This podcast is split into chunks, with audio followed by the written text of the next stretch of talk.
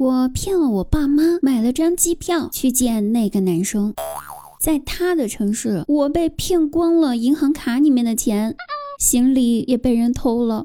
就在我独自一人蹲在街角吃泡面的时候，我看到那个男生在街边和一个美女热吻了五分钟。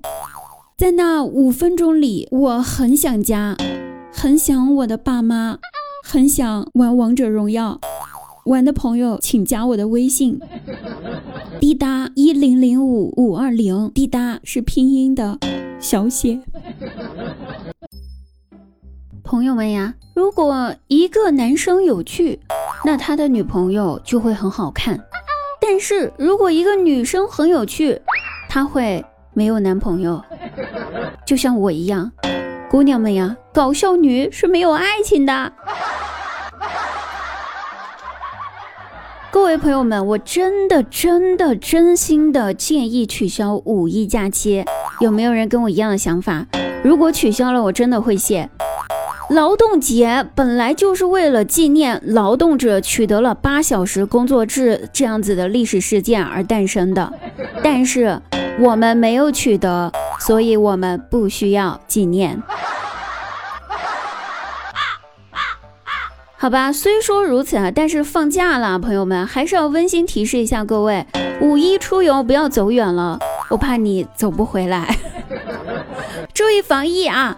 咱们上海人民还封着呢。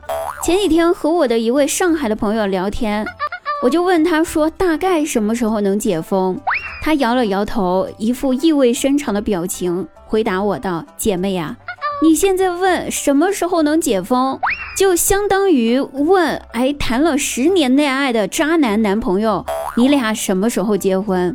问的话就是过两天。一开始吧，我觉得挺有道理的，说真心话。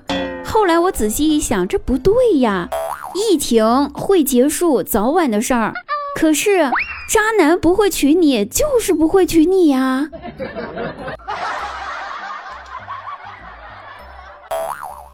跟我闺蜜说说，亲爱的，我和我男朋友前晚上分了。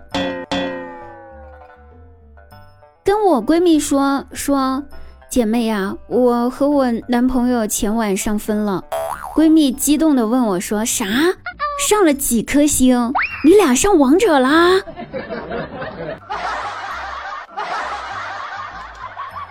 我是说我们前晚上分了。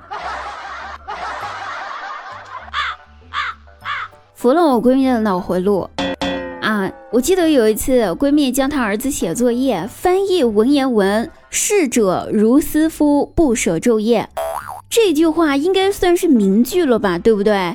都是咱们学过的东西。她一看，哟，这简单呀，儿子，来，我教你。这句话的意思就是，你看死去的那个人好像是我的丈夫，白天晚上看起来都像。完了，教完他儿子写作业，他还好意思签上了自己的大名，证明自己省过了这个作业。我的天，谁给他的脸？说起家长签名这个事儿，我不得不提我爸。我觉得我爸真的是神呐！我记得我上学的时候，第一次叫我爸给我签名，他呢也不签，神秘兮兮的把我拉到了一旁。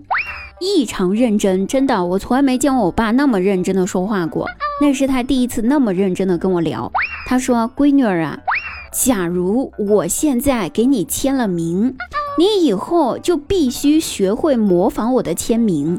但是如果一开始你就自己签，那你想怎么签都可以，他们就再也不会发现了。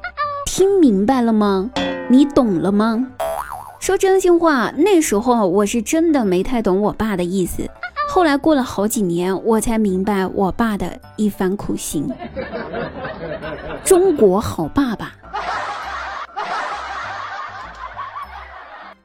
话说张大鸟去相亲了，女方呢也非常的直接，上来就问张大鸟是干啥的。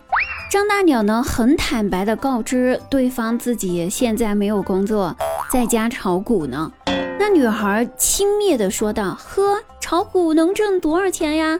你有多少存款呢？就敢来相亲？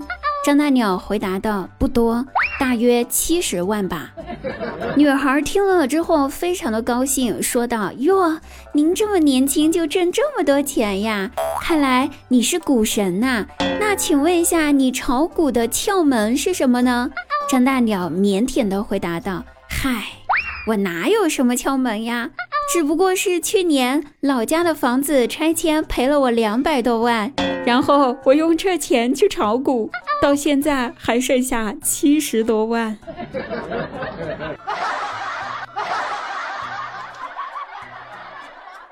好了，各位朋友，本期节目呢就到此结束了，我们下期再会，记得我们不见不散哟。